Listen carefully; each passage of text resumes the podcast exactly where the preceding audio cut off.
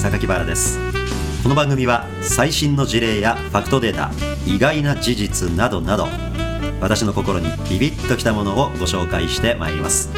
ぜひあなたのパワーアップとハッピーライフにお役立てください。それでは今日も行ってみましょう。この番組はデータサイエンティスト株式会社の提供でお送りします。組織の中で働いている方々や分析担当者の方々ってねいやうちの会社何ぼ言ってもわからないんだよみたいな愚痴とも捉えかねないような発言ってたまに聞いたりするでしょ？その大きな組織ほどね、うん、私もねよくお客さんからねそういう言葉耳にすることありますよ。いや上がなかなか分かってくれないんです、うん、分析担当者としての反論の責務いかにうまく反論するかっていうのはなんか大事な気しますね。そうですね。データサイエンスとかデータ分析の話ってってるとやっぱそこが最終的にみんな課題に思っててどうやってデータ分析で価値を出すのかみたいなのってかなり難しいというか経営者の思ってたこととその分析者が持ってきたデータが全然噛み合ってないみたいなそういうところってやっぱり大きい壁かなと思ってるんですけどもそもそもデータ分析する人と、まあ、意思決定する人は絶対分けないといけないというのがあってやっぱ思考バイアスがある人が自分でそれを持ってきちゃうと偏ってしまうので第三者的にやっぱり判断してデータ分析しないといけないというのがまずありますと。そうするとやっぱ意思決定する人と分析する人は別の人なんでその間でどれだけちゃんと意思疎通できるかというか共有のこう目的に向かっていけてるかというところがありまして僕なりの提案としてビジョンを共有することですととデータ分析者がそのデータサイエンスのスキルを上げていくというか身につけていくということですとということは2点挙げてるんですけどまずそのビジョンの方としては目的をちゃんと共有されてるのかっていうところですね。経営がこっちに行きたいと思ってるのにそのデータ分析者がそれをちゃんと意識できてないと全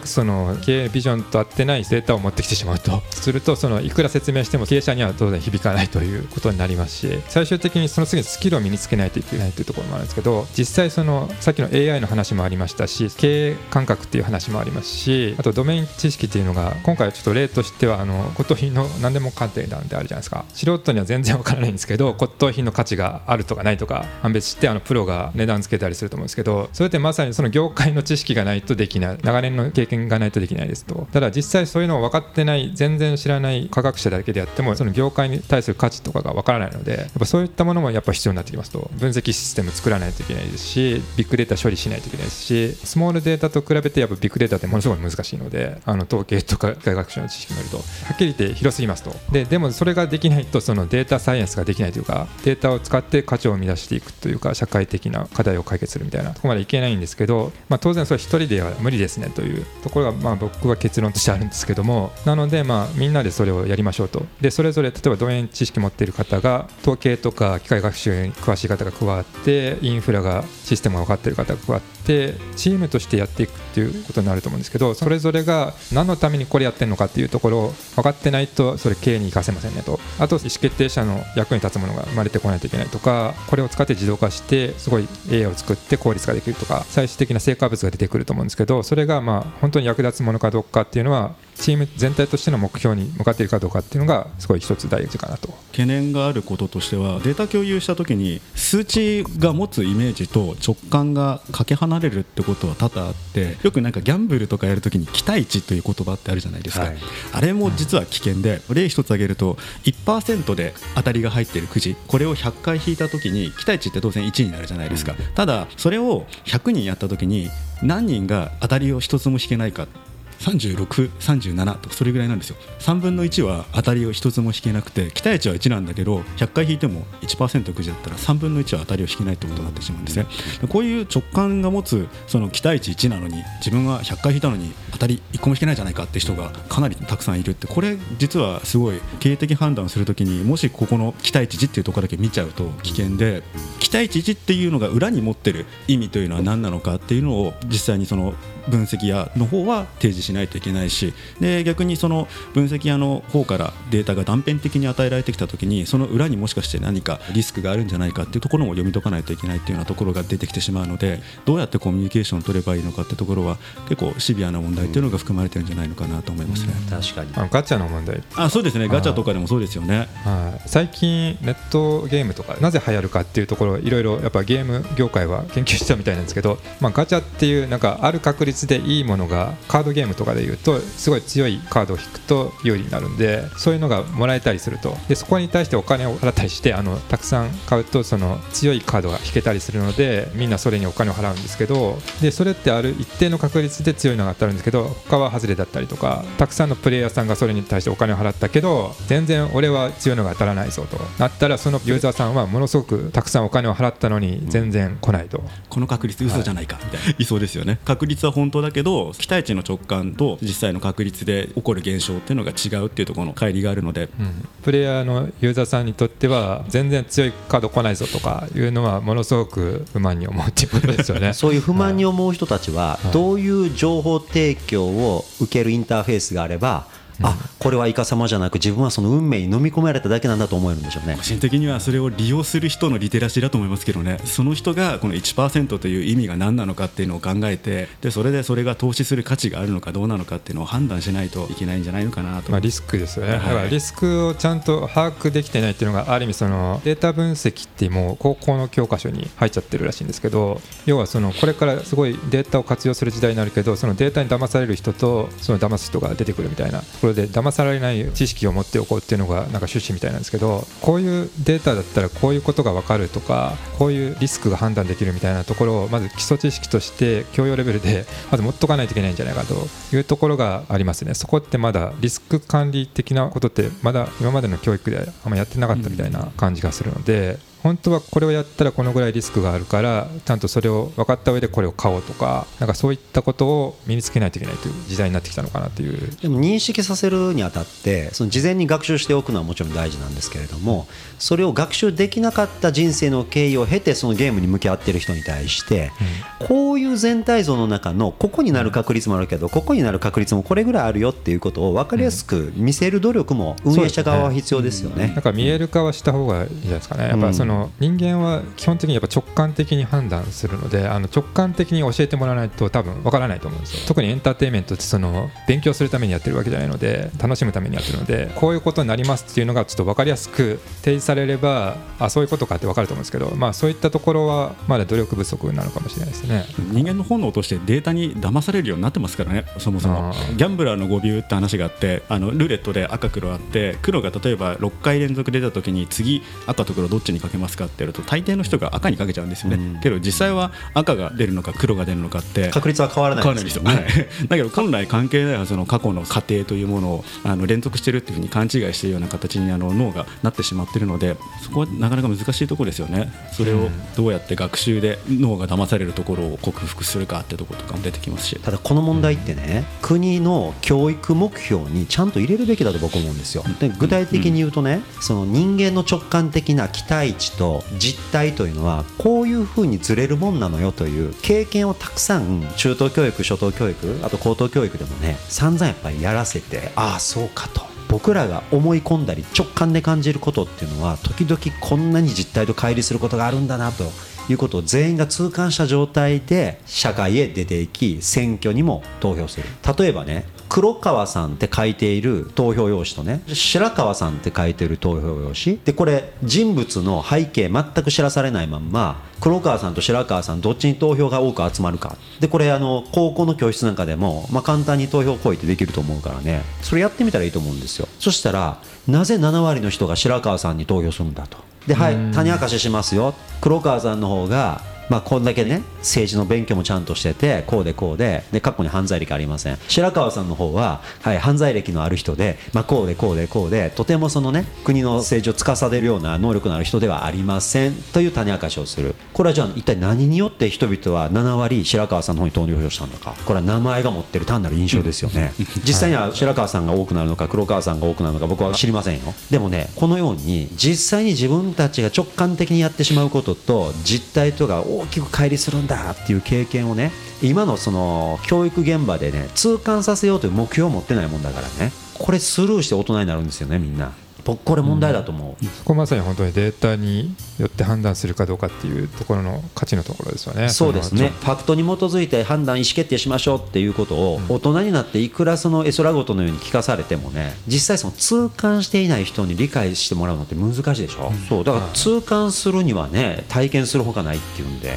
その直感で判断したことがいかに間違うことが多いのかまたどういう時に間違うことが多いのかっていうのをね何百回も何百回も経験させる。でこれ自分分の判断に謙虚になるというプロセスはねこれ絶対学生時代に必要なことのような気がしますね。なるほど。難しい統計の、ね、方程式とかね公式とか覚えさす前にね自分の直感が間違えることがあるんだってこの経験があって初めてね統計を学びたいもっと知りたい自分の直感がどういう時に間違えるのかもっと客観的に判断したいという知的欲求が生まれるんだと思うんですよ。その知的欲求を引きずり出す工夫なしにねいきなり公式覚えろってくるでしょ。全然違うと思う僕。それちょっといいですね最近教育関係のビジネスに興味が出てきたんで塾とかやりたいなと思ってますけど、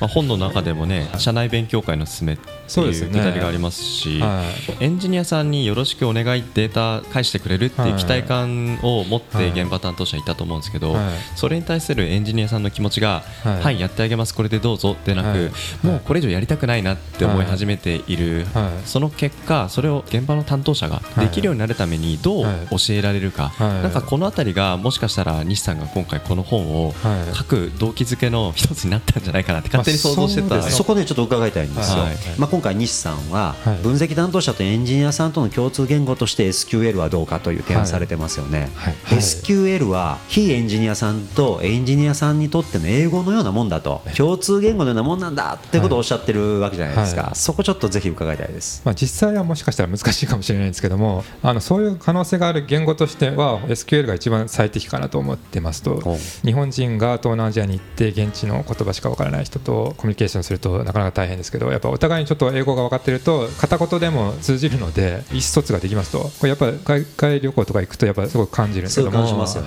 でちょっとその共通知識があることによってあそれそういうことかみたいなことが分かるっていうのがあると全然違うなと思うんですけどもあのいろんなコンピューター言語例えば C 言語とか Python とか R とかもいろんな言語があるんですけど比較的そのとっつきやすいというかエンジニアでない方も例えば Excel でそのベーシックで書いたりとかあの式使ったりとか関数使ったりしたりもすると思うんですけど、まあ、そういった感覚でも使えるレベルの、まあ、簡潔な言語でで当然そのエンジニアもシステムの中で使うので知ってるという言語ででそれが実際そのデータを扱うための処理するための言語なので SQL をお互いにちょこっとでも知っておくと例えばそのこっちのデータベースにアクセス解析のデータがあってこっちにはあの EC サイトとかの在庫データとかがありますとこっちのデータとこっちのデータ組み合わせてこういう分析したいんだよねみたいな。やった時にその SQL とかが分かっていれば裏側ではこうやって動いてるよねみたいなのが想像できるので簡単にそのこれができるこれができないとかいった判断ができると思いますと。例えばその今回 BI ツールとしてあの BI っていうのはビジネスインテリジェンスの略ですけども経営分析とかしたりするための分析用のツールがありますと。もともと Excel でできなかったようなクロス集計しますとかあのピボットテーブル作ったり Excel で。ああいったものが簡単に行と列をデータタをドラッグアンドドロップで作ってクロス集計ができるとかそういった分析のツールなんですけどもそれ実際裏側でやっぱりそのデータベースに対してデータを取りに行ってデータを選択したりとか絞り込んだりとか組み合わせたり表の結合っていうんですけど結合をさせて違うデータベース同士をつなげて分析できたりするんですけども、まあ、そういうのが SQL をちょっと知っておくとその裏側ではこういうふうに動いてるよねみたいな簡単に想像つくのでそういった知識があった上でその分析ツール使うっていうのも手ですし SQL の方がしっかり使えるんであればそれを使ってその SQL が実行できる環境であればいくらでもデータが取れるんだと生のデータが。っていう形になると自分のやりたいデータ分析担当者はデータ分析がしたいと思うのでいくらでもそのハードウェア的な制約というかそのものの制約とかそういうの関係なく自分で分析できるようになるっていうのがかなり大きいことじゃないかと思いますね。あの SQL はい。がその共通言語として優れている理由っていうのはどういうところにあるんですか？基本的なことに関してはかなり簡潔に書けるっていう面と、まあ、標準規格というかもうデータベースの歴史自体が長いのでもう1970年代とかにも出てきてるんですけど。いや企業の立場からしますとね、はい。あの勉強会やったらもうすぐに廃れてしまうような言語ってはい。やりづらいなって素人さんは思いますよね、はい。でその先ほどおっしゃった標準規格っていうのは、まあ、今後もしばらく有望なものであり続けるであろうという意味ですか、もともとそのシステムの中で動いてきた言語なので歴史がありますというところでデータを処理するための言語として例えば買い物しましたとった時に確実に買い物ができるように整合性を取りながら結果を返すみたいなところに特徴があったんですけども言語を使ってそのデータ分析をしたいっていう、まあ、時代になってきましたと。そのデータがたくさん溜まってきてそれを使ってデータベースにあるデータを何度もこう試しながら分析結果を確認しながら今度はちょっとこういうデータ見たいみたいな。対話的にその分析したいっていう要望が出てきてそういったそのニーズに応える形でその SQL 自体が進化してきたところがありまして特にですね今回このタイミングでっていうのは一番オープンソースでも使われているデータベースで MySQL というデータベースがあるんですけどもこちらががまあ12年前ですけど新しくその分析に特化した言語の Window 関数っていう関数があるんですけどそれに対応したのでもう使わない理由がなくなってきたみたいなその分析に特化した関数を使って分析すればかなり効率よく書けますし簡単に書けると。なので SQL でそのかなりややこしいことを書かないといけなかったこともこう簡潔に書けるようになってきて、まあ分析に適しているなというところもありましてもともとその歴史も長い言語で標準規格として、まあ、ISO とか、えーと決まってるんですけども基本的にはその規格にのっとった形でそれぞれのデータベースベンダーが作っていますので共通の標準規格を学ぶことでいろんなデータベースが出てきても対応してデータを取ってくることが自分でできるようになるっていうところが有利になってるんじゃないかと。ビッグデータ時代に入って、はい脱 SQL が進むかと思いきや、SQL への回帰がはい始まっているというのも、そういういろんな利便性によるものですか？はい、まさに NoSQL っていうデータベースが出てきたんですけどもあの SQL を使いませんっていうことじゃないんですけどリレーショナルデータベースってその元々のその企業で使っていたデータベースが持ってる特性を持ってないデータベースが出てきてそれはビッグデータというか Google とか Amazon とかが大量のお客さんのデータとかを分析できるようにしたいといった時に SQL というよりも確実にデータが処理されるようにするとかじゃなくてもっと大量のデータをもう現実的に1分とか数分で処理させたいとかそういったことができるようなシステムを作りましたというところがそれがまあ NoSQL っていうあの SQL 使わないで例えばまあキーバリュー型とかいろいろあるんですけどもあのそういったものを作ってきましたというところでそのビッグデータ分析というのが可能になったんですけどもやっぱりその現場としてはそのための専用の関数とか言語とか API を勉強するよりかは SQL でそういうことが同じようにできたらいいんだけどみたいなのがあってそういったそのビッグデータ処理用のデータベースが SQL に対応するというか裏側ではいろいろ頑張るんですけど、まあ、SQL で問い合わせできるようにしましょうというふうに対応してきていると、ビッグデータ処理するためのデータベースが NoSQL という名前でしたけども結局 SQL 対応してきると。いうのがちょっと面白いなというのが、はい。でデータは膨大にどんどんどんどん膨れ上がってくれども、はい。その膨れ上がっていくデータを処理するのはどこまでもシンプルな SQL で良いという、このなんか効率の良さが、やはりその大きなデータを裏側でシステム構築していはい。くエンジニアさんと、はい。とはいえそこの構築までの、まあ、はい。知識とかスキルとかプログラミング能力まではうん。追いつかないけれども、でもはい。データがどういう構造になっているのかっていうのは、はい。SQL さえ操れば、はい。あのその会話っていうのが非エンジニアさんとはいエンジニアさんの間でできる、それを媒介するのが SQL であると。僕とかエンジニアでバラさんとかソッシーはそのビジネスよりの仕事が主だと思うんですけど、前提知識全然違うと思うんですけどこうやって意思疎通するのはやっぱ言葉だと思うんですけど裏側でいろんな処理をしてこれこういうことだよみたいな。エンジニアだとあのシステムに考え直してみたいな。話す時は相手に分かる言葉で喋らないと全く意思疎通できないので、まあ、そのための道具というかツールとして言語があると思うんですけど、言語としては SQL だとデータを処理するための言語ですと、まあ、そういう言語は他にもありますけども、まあ、いろんなデータベースが結局そこに対応してきてるっていうのがあるのでこれをとりあえず勉強しておけばいろんなデータベース自分で触れるようになると。そこがちょっと有利になってるんじゃないかと。となると今後企業の中において、はい。NoSQL と SQL はどんなふうに使い分けられていくと見てますか、SQL が使われてたその従来の例えば MySQL とか Oracle とかみたいなシステムはやっぱりもう必須のシステムというか Amazon でお買い物をしましたといった時にその時時にお客さんがお金を払って実際それが銀行にから引き落とされてみたいなクレジットカードとかもそうだと思うんですけどそういった処理ってその一連の処理が完了してから確定されるみたいなそういう処理は従来のデータベースが得意とすることなんですけどそういったシステムは絶対なくならないのでそれは絶対ありますと。一方でその分析用のシステムっていうのは一連の処理が完了しないと確定しないとかっていうのとは全く別物でこういうデータ見たいとかこういうデータ集計してこれと組み合わせたいみたいなそういったことを繰り返しちょこちょこ変えながらやりたいだけなんですけどもそれが満たすべき要件って全く別じゃ別なので、まあ、そういった形でビッグデータ処理するための NoSQL と従来の例えば EC サイトとかで使われるシステムとは別物になってそれぞれ使われる。まあ、結局 SQL の回帰が起きていると。なんかここに来てちょっと新しい使い方が出てきているので、まあ、古いけど新しく学ぶ価値のある技術じゃないかなと、まあ、ビッグデータであったとしても向き合い対話的にアドホックな分析をしたいというニーズはあるわけですからね、そうなんですよね。絶対やっぱそこが出てくるとかどういうデータが現場にあるからじゃあこういうデータ取れるじゃんみたいなところってデータベースに直接その確認しに行ったりとかちょっとじゃあ集計してみようかみたいな今年のデータ見てみようとか去年と比較してみようとかそういったことはそのデータベース触ればすぐにできることなのでそれがまあできる状況にしておくっていうのがやっぱりそのデータ分析環境を作るという上では重要かなと。特にそのインフラ周りは結構メインの仕事なのでですからまあそういった環境ができていれば誰でもその分析できるようになってるっていうのがすごくあの環境として価値があることかなと思ってるところですね。なるほど。なんか近年あのプログラミング教育っていうはい。お話は初等教育でもよく聞こえてくることかなと思うんですけど、はい。この SQL に対する教育のはい。重要性に対する理解はい。あたりは多分まだこれからその訴求されていかれるべきところかなと思うんですけど、はい。一方で聞いているとプログラミング全然できない方がエンジニアさんと少し距離を縮めるために学びをはい。深めるためには、はい。プログラミングできるようになるよりも実は SQL をまず理解することからの方がなんかとっつきやすそうなの雰囲気を。若干感じたり個人的にはするんですけど広部さんとかもあのプログラミング教室の活動をされてたりっていう話もありますけれどもそのあたり教える内容としてどっちが先なのかとか一緒なのかとかプログラミングの中における SQL の位置づけこのあたりに対してどういうふうに今見ていらっしゃったりしますか？個人的にはですけど、まあ、プログラミングってあくまでその目的じゃなくてツールなので何をやりたいのかなっていうところ次第じゃないのかなと思いますね。プログラミング教室とかでも教えるべきことってゲームを作りたい。じゃあどの言語？どのツールとか？じゃあ基幹システムを作りたい。じゃあどの言語？データ分析をしたい。じゃあどの言語とかってまたいろいろその異なってくるのでそこの目的第一に本来すべきじゃないのかなと思いますね。そのプログラミングってプログラミング言語が先行するのじゃなくて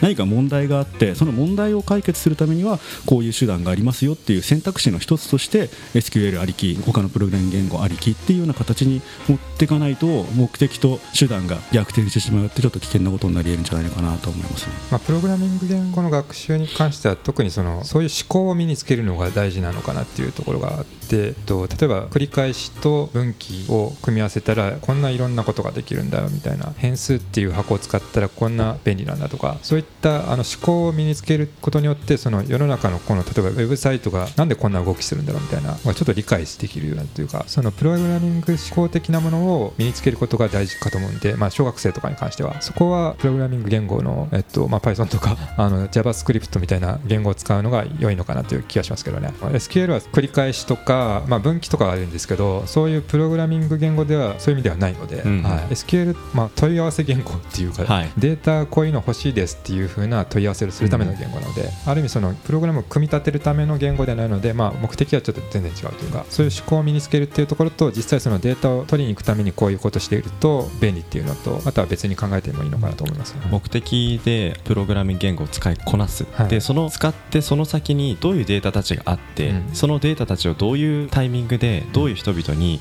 どういう見せ方をしたいっていうそのターゲットものですよね。扱いたいものがうんプログラミング言語の先にあるデータなのかなと、うん。でそのデータ構造に対する理解っていうものがあって初めて目的セットが明確にされうるのかななんてところを今お話に聞いてて思ったんですよね。この番組はデータサイエンティスト株式会社の提供でお送りしました。